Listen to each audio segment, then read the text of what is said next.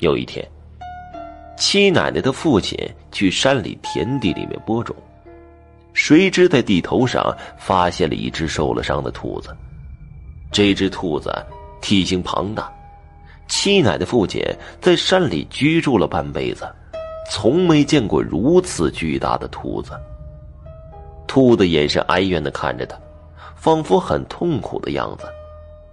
七奶的父亲看了之后有些不忍，帮大兔子简单包它之后，把它带回家了。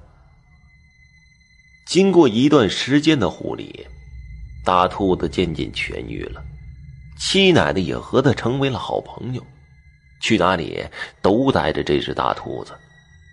这样的日子过了半年，直到有一天，七奶奶的父亲做了一个梦，梦中一个美丽少女飘然而至，向他鞠躬道谢。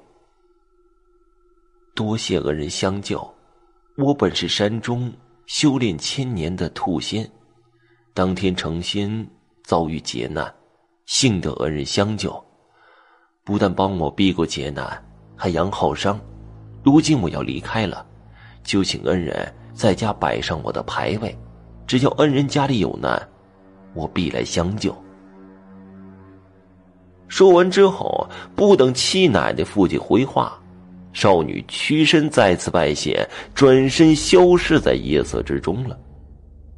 等到第二天，七奶奶起来去寻家里的那只大兔子，兔笼里早已空空如也，哪里还有兔子的影子？原来啊，七奶奶昨天也梦到了从兔笼里面出了一个少女，向她挥手告别。七奶奶大哭，她一直觉得是那个少女带走了和她朝夕相伴的兔子。七奶奶父亲早晨也发现兔笼是空的，心里不由得一惊，想起昨天晚上的梦。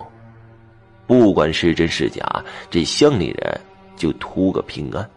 七奶奶的父亲还是按照梦里少女说的，在家里供奉了兔仙保家。七奶奶因为兔子的事儿一直是耿耿于怀，对家里供奉的牌位既恐惧又怨恨，所以很少靠近。就这样几年过去了，家里一直是平安祥和，没有发生什么事儿。七奶奶也长成了十二三岁的大姑娘了，因为住在山区，去山外的集市都是村里有人赶着马车，村里几个人结伴去集市采购。七奶奶因为已经很久没出去了，就和爸爸一起准备第二天搭着村里的马车赶集。怕起来晚了，晚上七奶奶早早就躺下睡了。不知道睡了多久，朦胧之中，七奶奶看见一个美丽的少女走到她的床前，用手抚摸着她的头，就像长辈抚摸自己孩子一样，低下头对七奶奶说：“孩子，要记住，明天千万别出去赶集。”七奶奶记起来，这不就是当年偷了自己兔子那个人吗？很不高兴地说：“我干嘛要听你的？当年是不是你偷走了我家的兔子？”少女咯咯地笑了：“傻孩子，我就是当年的兔子啊。”说罢之后，摇身变成了兔子。七奶奶看到这里，惊得一句话都说不出来了。等到第二天，七奶奶醒了，对昨天的事情记忆犹新，但并没放在心上，一心想着去市集。可爸爸却突然变了卦，说什么也不去了。原来啊，爸爸也做了同样的梦，梦里少女再三的叮嘱，明天一定不能去集市。爸爸心想着，既然家里供奉了保家仙了，不管真假也选择相信，毕竟一家人平平安安才是最重要的。尽管气奶的一直哭闹，爸爸却始终没有动摇。集市没有去成，气奶的一天都是无精打采的。可没过多久，村里的王叔就跑到气奶的家了，大喊气奶的爸爸赶紧去帮忙。原来啊，因为气奶奶父女俩没去市集，村里的王叔老婆王婶儿就带着孩子去了。